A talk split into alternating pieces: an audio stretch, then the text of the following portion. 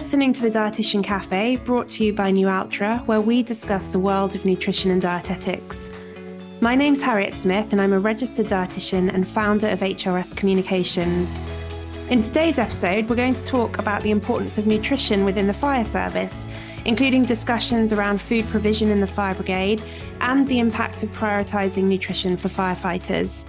This episode will also explore nutrition related health issues that firefighters may experience and delve deeper into the role of nutritionists and how they can support the health and well-being of firefighters. To discuss this interesting topic, I'm delighted to be joined by a registered nutritionist and health improvement lead at the firefighter charity, Dr. Greg Lessons. Greg's unique academic and professional background prepared him perfectly for this role, as his MSc and PhD research resulted in the first UK fire station based nutrition intervention, the first dietary assessment tool validated for UK firefighters, and the first firefighter body composition reference charts. So, without further ado, I'll hand over to you, Greg, to tell us a bit more about yourself. Thanks, Harriet, for the lovely introduction. Uh, so, yes, um, I'm a health improvement lead for the Firefighters Charity. Uh, that's uh, a charity which supports the health and well-being of the fire service community, and that encompasses all of our serving firefighters in the UK, uh, their families, and the retired firefighters. Uh, so, quite a broad range of people and range of demographics that we uh, help. Uh, before that, I was a nutritionist for London Fire Brigade uh, for, for about three years. Uh, and I went around fire stations in London imparting dietary advice, trying to improve uh, the dietary behaviour of firefighters. And uh, I did my MSc and PhD whilst at London Fire Brigade there. And prior to that, I was a firefighter for 17 years. Uh, so I think that's given me a really nice grounding uh, and understanding of what makes firefights tick and all of the practicalities uh, that you need to consider when, uh, you know, designing dietary interventions and so forth.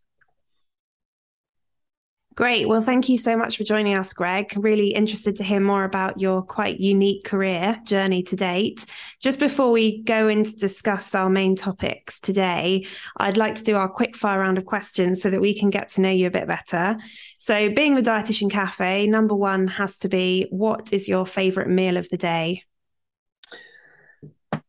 I would say uh, dinner um, because breakfast and lunch are fairly standard for me. Porridge in the morning and then normally eggs in the afternoon. So yeah, I get to mix it up at dinner time. Sounds good. And talking food, um, where was your last holiday and what kind of food did you eat on your last holiday?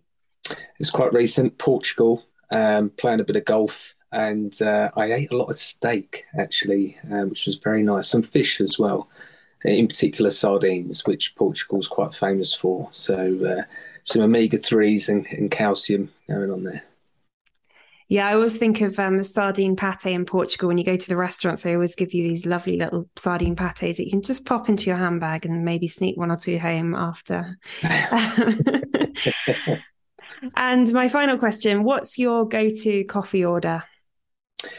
Uh, Nespresso, uh, and I normally get a combination of uh, Stormio, Melozio, and half Caffeinato uh, to get me through the day. Sounds good. Sounds good. So we're going to delve into your day-to-day routine now in a bit more detail. But just before we we go into your your sort of day-to-day role, can you tell us if you've always had an interest in nutrition and what sparked that interest for you? I've always been interested in fitness and health since I was quite young. Um, did my first degree in exercise and sports sciences, and um, I think nutrition came about in my life probably in my early twenties. Um, once I, you know, I started in the fire brigade at the age of twenty one, and um, I just to kind of try and fit in with my watch with my team of other rest of the firefighters on my watch. Um, I just obviously ate breakfast, lunch, and dinner with them. And uh, the, because the portion sizes are pretty pretty big, and I'm not that big myself. You know, I'm about five foot eight with shoes on. Um, I just try to eat as much as them, and before long started to put on some weight. and uh, realised that I needed to sort that out. So I started looking at you know what I could do in terms of nutrition, and um, after I suppose a few years, I became the I suppose the unofficial go to person on on the watch that I was serving on in terms of you know what's healthy. So people had come to me for advice if they wanted to lose weight or if they just wanted to be healthier. And I realised if I'm going to start giving that kind of advice, I should probably absolutely know what I'm talking about. So that's when I went back to uni, uh, studied a master's in nutrition. Uh, so that started in 2015 and then it just grew from there really and then went on to the phd and uh, went a lot further than i ever expected. Absolutely and, and now you're with the firefighters charity so you're continuing on that trajectory. Um, we heard in the introduction you just mentioned now that you obviously started your career as a firefighter so that gives you a really unique insight into the workforce and their nutritional needs. Can you just take a step back and talk us through what does a typical day actually look like for a firefighter? And i appreciate it probably isn't a typical day but what's mm. their sort of routine like? Okay so turn up you know about between 8 or 9.30 depending on which fire brigade you're working for whatever their day shift start time is. And um, you'll have roll call so everyone will uh, sort of kind of stand to attention. And they'll be given their duties uh, for the day. So, in terms of if you go out to an incident, um, you have predefined responsibilities. Uh, so, you know, you may be driving the fire engine, or you may be going into a fire if there's a, a fire to fire, into you know, wearing breathing apparatus and so on. So, those responsibilities are reeled off, uh, and then you do a series of checks on the fire engine. So you you test your equipment, your breathing apparatus equipment, uh, certain pieces of equipment on the fire engine to ensure everything's operationally ready uh, in case there's a shout or an emergency call. Uh, and then there's normally a little bit of just sitting down, having a cup of tea, um, just you know, bonding, team bonding. That's followed by some some kind of training. So uh, that could look like putting up ladders in the yard at the fire station yard. It could be, um, you know, going through different procedures. Uh, that could be even demolishing a car, you know, to try and um, mimic extricating a casualty from a, a crashed vehicle. Um, so after the training, there's normally some lunch, uh, and then that's followed by a home fire safety inspection. So that could be just going out to residential homes and uh, checking that they're fire safe, uh, providing fire alarms and any advice that, that may be uh, necessary there. Or it could be on a commercial premises, um, inspecting a pub or uh, any kind of venue, really, where the public congr- congregate or um, a workplace, just to make sure they're fire safe. And then you get back from that normally late afternoon um, do maybe go in the gym for an hour or two between four and six. And then in the old days, when I was a firefighter, we kind of finished at about that point, so six o'clock. As long as we weren't out on a call, obviously, um, we'd finish around six. But things have changed, and the, the finish time's gone back a bit. So now there's an evening meal at the fire station on a day shift, and this used to be on the, on on the night shift, the evening meals, but now they've been moved to the days, and the days finish at about eight o'clock. So typically they're about twelve hour uh, day shifts now. Uh, a night shift's quite different from a day shift, so you'll start about eight o'clock, depending on which brigade you're working for. Um, you may have some, well, you'll you'll go through your checks just as you would on a day shift. You'll have roll call. Um, and then again, you'll probably have a cup of coffee or tea just to, uh, you know, a bit of team bonding. And then maybe a little bit of desktop training or, you know, have a lecture. So going through some kind of uh, theory to do with uh, firefighting. And then there'll be um, probably some light snacks, and then that's it. You, you know, stand down time from about midnight till about 7 a.m. Uh, so you're only going to be attending emergency calls during those hours. Uh, you get up at around 7 a.m., um, go down, have breakfast with everyone, um, and then just start preparing to go home. basically. So yeah, that's how it goes. So e- either way, it sounds like they're quite long days or nights rather. Um, and I imagine that fuel and nutrition is important to get you through those long shifts. Absolutely. I'd say roughly half of your dietary intake uh, is had on duty or at the fire station. Uh, so really, you know, if that's not right, then you know you can see how things can go downhill. Let's go back to the food provision in the fire service. So you mentioned that a lot of your main meals are consumed whilst you're at work with your colleagues. Yeah. Um, do people tend to bring their own food in? Is there on-site catering? How does that work? It it works uh, at fire stations a bit like it would in a family home. Uh, so you'll have um, one person who's responsible for purchasing the food uh, on, on, a budget. Um, so they'll collect money from all of the rest of the watch, and then they'll kind of devise a little menu themselves, go out, get the food, prepare the food. Um, so yeah, it's some some people will bring in their own food, but most I would say would be part of what we call the mess. So that is the kind of collective foods group, if you like, um, and they'll all eat together. Um, so yeah, some people who are particularly health conscious or have certain dietary needs might cater for themselves, but I'd say eighty percent of firefighters will be part of the mess. So really, it's up to this one individual, the mess manager, uh, to decide on what food is bought and what's cooked. So that's quite a lot of responsibility for the mess manager then. Um, do they get any support with nutritional um, information? Because I know you mentioned earlier that perhaps some firefighters may have a tendency to overeat if that meal's readily available. So do the mess managers get any nutritional training as it currently stands? Uh, the short answer to that is no. Um, it, it, it, they've just basically the, the way mess managers have been chosen or been elected is that you know they've expressed that they would like to do it to the rest of their watch, and um, as long as the watch are happy with them being the mess manager, then uh, that that's their role. Um, but they obviously still go to fires and they're, they're part of the watch, um, but they've got that added responsibility of uh, getting the food, um, and that was and that's where you get a lot of variation in the quality uh, of food environments at fire stations, depending on who is that mess manager and, and, what their interest is in nutrition, what their background might be. Some people have got you know a real keen interest in nutrition and, and they do very very healthy menus for their teams.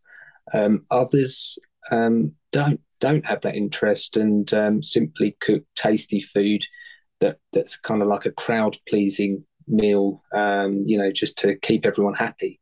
But that isn't always necessarily the healthiest option.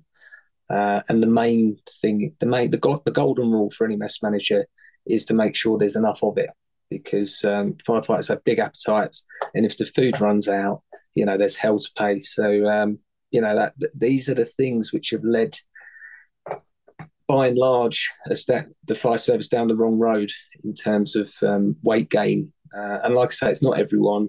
Um, there is a lot of personal responsibility, but as we all know, the food environment is crucial uh, in terms of um, keeping our body composition in check. And uh, I think it's very, very varied depending on you know the fire station and the watch that you look at. That's very interesting. So, in your opinion, why is it important that firefighters consider nutrition, and what's the impact of prioritizing nutrition in the fire service?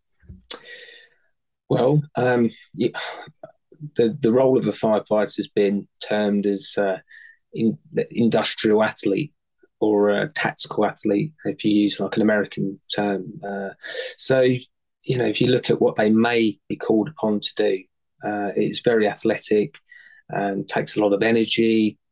Like I said earlier, a lot of muscular strength, muscular endurance, cardiorespiratory fitness, just all round um, fitness and, and a lot of energy. Uh, so it's crucially important for that.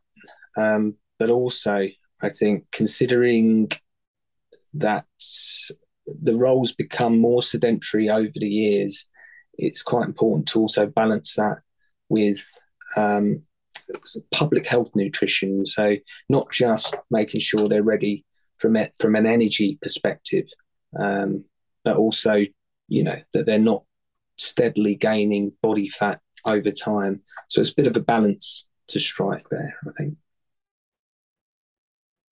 And I'm really interested to hear about your time when you were working as a nutritionist for the London Fire Brigade. Can you tell us a bit more about what that role involved? For example, were you involved in reducing instances of particular health conditions? What did that job look like for you? So it, it was um, basically a, an extension of the MSc uh, pilot trial that I ran at a couple of fire stations back in 2017.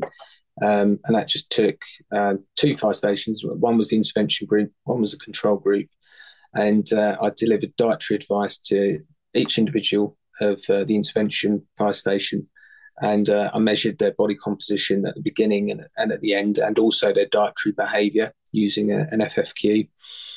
And just measured the dietary behavior and the body composition changes of the control group and that had significant improvements in both dietary behavior and body composition. So, a very simple 15, 20 minute one to one nutritional consultation based upon their uh, responses on their FFQs and also their risk factors in terms of their body composition. Uh, and then just uh, monitored it over that month, and it, it seems to do quite well. So then, when it came to rolling it out on a bigger level, when I became the uh, fire brigade nutritionist, I incorporated a group education component. Uh, so, get just delivering a PowerPoint presentation to the watch uh, on nutrition and health, uh, and that covered all of the main bases in terms of the macronutrients, um, how non-communicable diseases uh, and the risk of them can be uh, mitigated by nutrition or exacerbated by nutrition. Um, and then that's followed by the one-to-one dietary advice, the uh, measuring body composition, and then just repeats the measurements periodically over time, and then tweak the advice as needed. So um, yeah, that was essentially what I did for three years, I would say. And in terms of the results that you've you found from your research, um, how has that helped to move forward with the health and well-being of the fire brigade? Well, um, first of all, the, the, the outputs from the research include the fir- first validated uh, FFQ um, for that population group. So it offers health practitioners in in the fire service a very simple and effective way of um, looking at dietary behaviour of firefighters and monitoring that if they wish. Um, also, the other big output was the um, body composition reference charts that were created. Um, so this is just uh, an improvement upon the BMI system, which is particularly flawed for firefighters because they carry more skeletal muscle than the general population. And I think most of us know, as nutritionists and dietitians, that um, that's quite an antiquated way of measuring um, health risk uh, because it's not looking at muscle mass or body fat, it's just purely looking at body weight.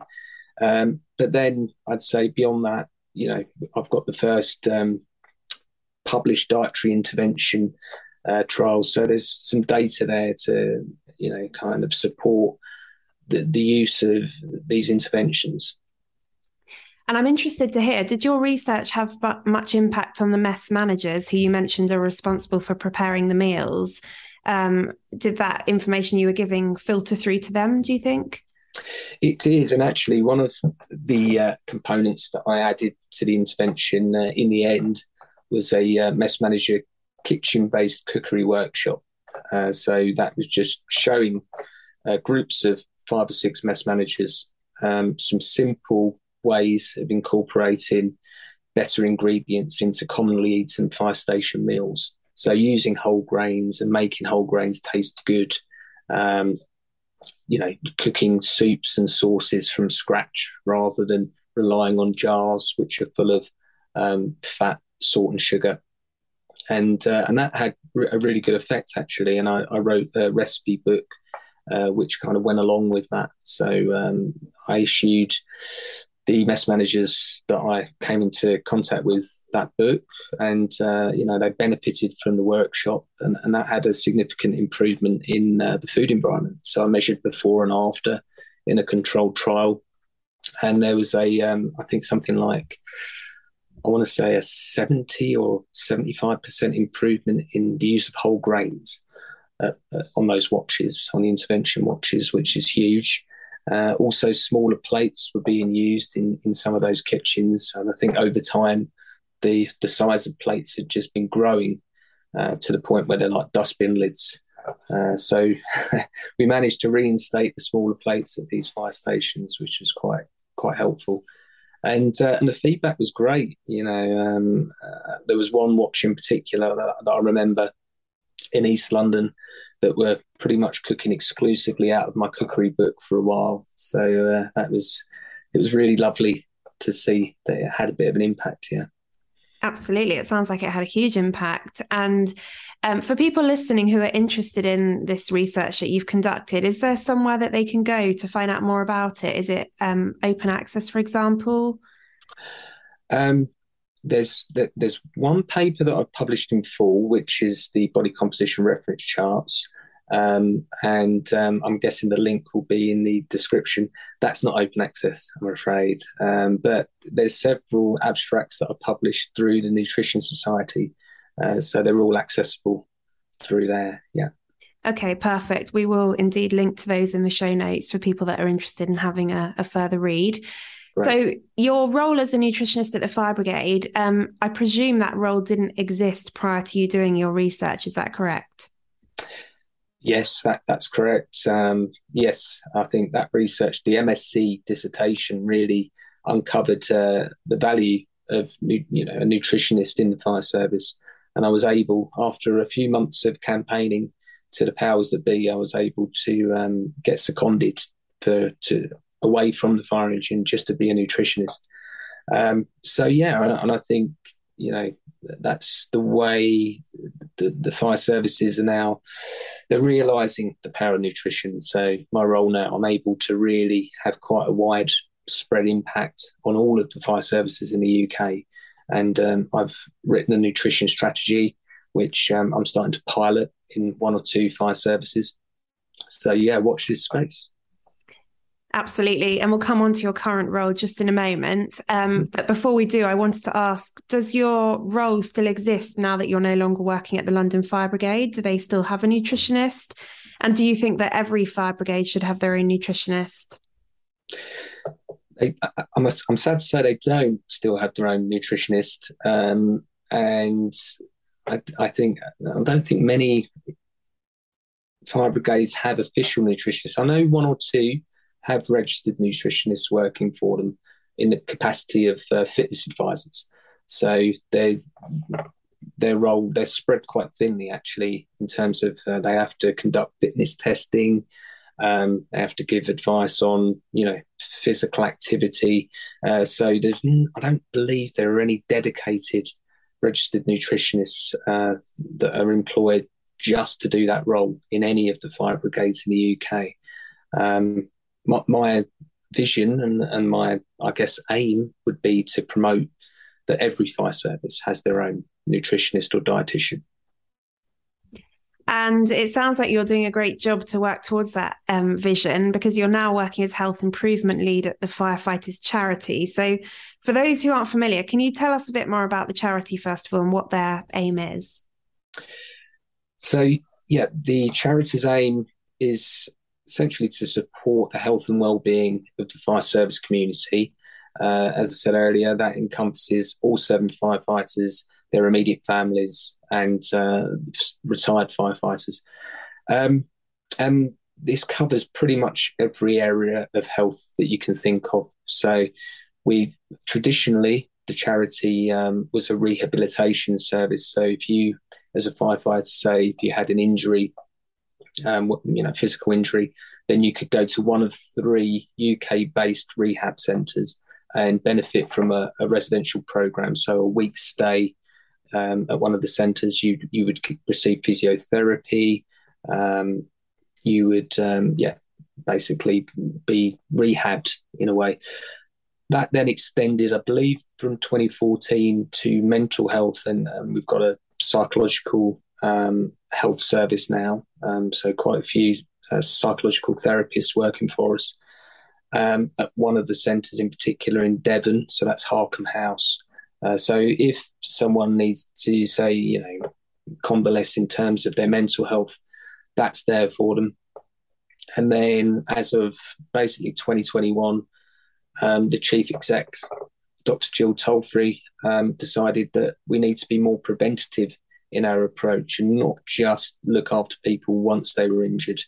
Uh, so that's where the Inform and Prevent portfolio of services um, was um, born, and, uh, and, my role was created. Uh, I run a team of uh, wellness and behaviour change coaches.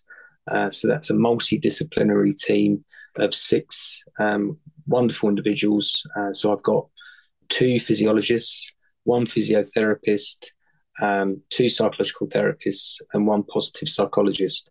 Um, so between us, um, we've developed a range of um, wellness and behaviour change workshops covering every kind of uh, topic you can think of in mental health, um, physical health, and also social health. There's there's quite a lot of crossover between the three. Um, so we deliver those to groups of um, fire service employees. Um, so groups of between five and fifteen, uh, and we try and design the workshops to garner some sort of engagement, some kind of participation, uh, and, and, that's with a view to actually improve their some behaviour. So there's one in nutrition and healthy eating, which I designed, and that's an hour workshop, and that's delivered to uh, groups of firefighters or groups of non-operational fire service staff. Um, other parts of my role include uh, governance around the uh, health and well-being content that's designed. So making sure there's a quality assurance process around any health and well-being literature or articles that are created by practitioners within the charity. Um, so the, the, the, aim really is for um, our resources to be the go-to resources in terms of health and well-being for our beneficiary base. Uh, and also, you know, we, we want to be seen as the go-to providers of all kind of health and well-being for our, our um, beneficiaries. So yeah, that's the aim of the charity. And just out of interest, how big is the firefighting uh, workforce across the country? Do you know roughly? I believe it's um, around sixty thousand, but that that probably includes the non-operational staff as well. I'll, uh, I'll have to look back at the uh, at my data to answer that properly. Yeah, so quite. I mean, you're supporting a lot of people. Essentially, is what I'm trying to get at through um, through their health and well-being well, and their their families too. So that's just mm. the people that are employed at the moment. So it's a huge amount. Yeah. And I'm curious to hear, Greg, what's your vision for the future of nutrition in the fire service? As I said earlier, I think my view um, for the future of nutrition in the fire service would be for every fire service to have a dedicated nutritionist which purely looked after nutrition of the workforce. Um, so, you know, I think it, we, we all know as nutritionists and dietitians the power of nutrition for both physical and mental health. Um, you know, it's arguably no greater influencer of health than nutrition. So it makes a lot of sense to do that. You know, you're only talking one member of staff, um, which I was, and I was able to do it in one of the biggest fire brigades in the UK. So that's really what I'd like to see happen. And then, you know, I think it, it, it would be really my goal to help guide those nutritionists and, um, you know, help them to roll out the kinds of programs that I rolled out in London Fire Brigade because I saw the impact. Uh, the data's there. So, you know, it's all evidence based. So, yeah, that's my kind of vision. And for people who are listening who might be interested in this particular area of nutrition, um, are there jobs out there for nutritionists and dietitians in the fire service? And if there aren't, how can they go about getting those roles created like you did? I think the closest role that there is to a nutritionist or dietitian in the fire service would be the role of fitness advisor, um, which seems to be ubiquitous. Pretty much every fire service has at least one of those. Um, so, you know, you can incorporate nutrition into that role. Um, however, at the moment, as I said, there there isn't really an established post purely for nutritionists or dietitians in the fire service. Um, so, if you wanted to create one, then I think um, doing it from within is how I did it. You know, I managed to. I was already in the organisation, so I had that kind of um, benefit, that that advantage. So, f- from an out for an outsider, I think it'd be very very difficult. But really, it's my job now. I see it as trying to influence the uh, the policymakers within the fire service to make that a legitimate role for every fire service. Uh, so yeah, watch this space. Yeah, you've got a big challenge on your shoulders there. Um, mm. I'm also aware that we have quite a lot of listeners who are lecturers at universities or place they, they're in charge of providing placements for their students. Have the fire brigade ever taken any student nutritionists or dietitians on placement before? I, I think well, there's there's uh, 53 different fire brigades in the UK, and they've all got their own um, their, their their own systems and their own ways of working. I know of uh, several that yeah they do take um, work placements, and um, and I've certainly taken uh, several work placements from London Metropolitan University, who I'm still affiliated with. Um, and I've had some wonderful uh, student dietitians and student nutritionists and doing really, really great work helping me, um, which has been invaluable. So uh, that's something else um, that I will promote to um, policymakers in the fire service to, you know, really make use of these wonderful uh, students whilst they're students, and then also give them the experience uh, that's valuable to them. So you know, everyone wins. And we also will link to your social media handles in the show notes. So, you happy for people if they are interested in getting touch in touch with you to contact you, whether it's about placements, career opportunities? Is is that okay with you? Yeah, sure. Um, yeah, I'm not I'm not sure how many more placements because I've got quite a backlog of those, but uh, yeah, I'm more than happy to to chat with anyone. Yeah. Brilliant. Thank you. And finally, just before we wrap things up, um, I wanted to highlight your um, accolades. You are not just any old nutritionist, you are an award winning nutritionist. So tell us a bit more about um, some of the awards that you've recently been awarded. Um, okay, so uh, the, the, two main ones, I suppose. Um, well, I'll go for three. Uh, Nutritionist of the Year 2019 uh, from the Caroline Walker Trust. Uh, that's probably my most memorable, and um, you know that was amazing, and yeah, I'll always remember that. Um, the uh, nutrition was it the Health and Nutrition Award, or I've got to look at the. Yeah, I've got it here in my notes. Oh, is this um, Public Sector Catering Health and Nutrition Award? That's right. Yeah, Public Sector Catering Health and Nutrition Award. Um, and that was really to do with um, improving the food environment at fire stations so you know, directly to do with with that work, which is obviously dear to my heart.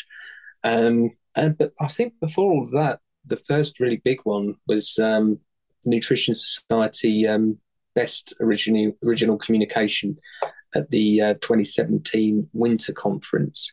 Um, this was my first big presentation to, I suppose, other academics outside of um, my university and uh, you know it's quite nerve wracking. Didn't really know how, how it would go, and um, lo and behold, I managed to um, win the prize for that. So that gave me a lot of confidence and, and kind of spurred me on to do what I've done. So yeah, really, really nice to um, have those things, you know. Absolutely. A huge congratulations. And obviously, it's testament for all the great work that you're doing um, with the fire service. And hopefully, we will have inspired some of our listeners today and um, given them a glimpse into perhaps a, a more unique area of, of, nutrition. So, thank you, Greg, very much for your time and for joining us today on the Dietitian Cafe. Um, a huge thank you to Nualtra as well for making this podcast possible. If you enjoy listening to the Dietitian Cafe, please consider subscribing and leaving a review or five star rating so that we can reach even more health professionals. You can follow Nualtra on social media at Nualtra across all platforms to keep up to date with the podcast and to hear the latest updates on medical nutrition. Thank you for listening, and our next episode will be out soon.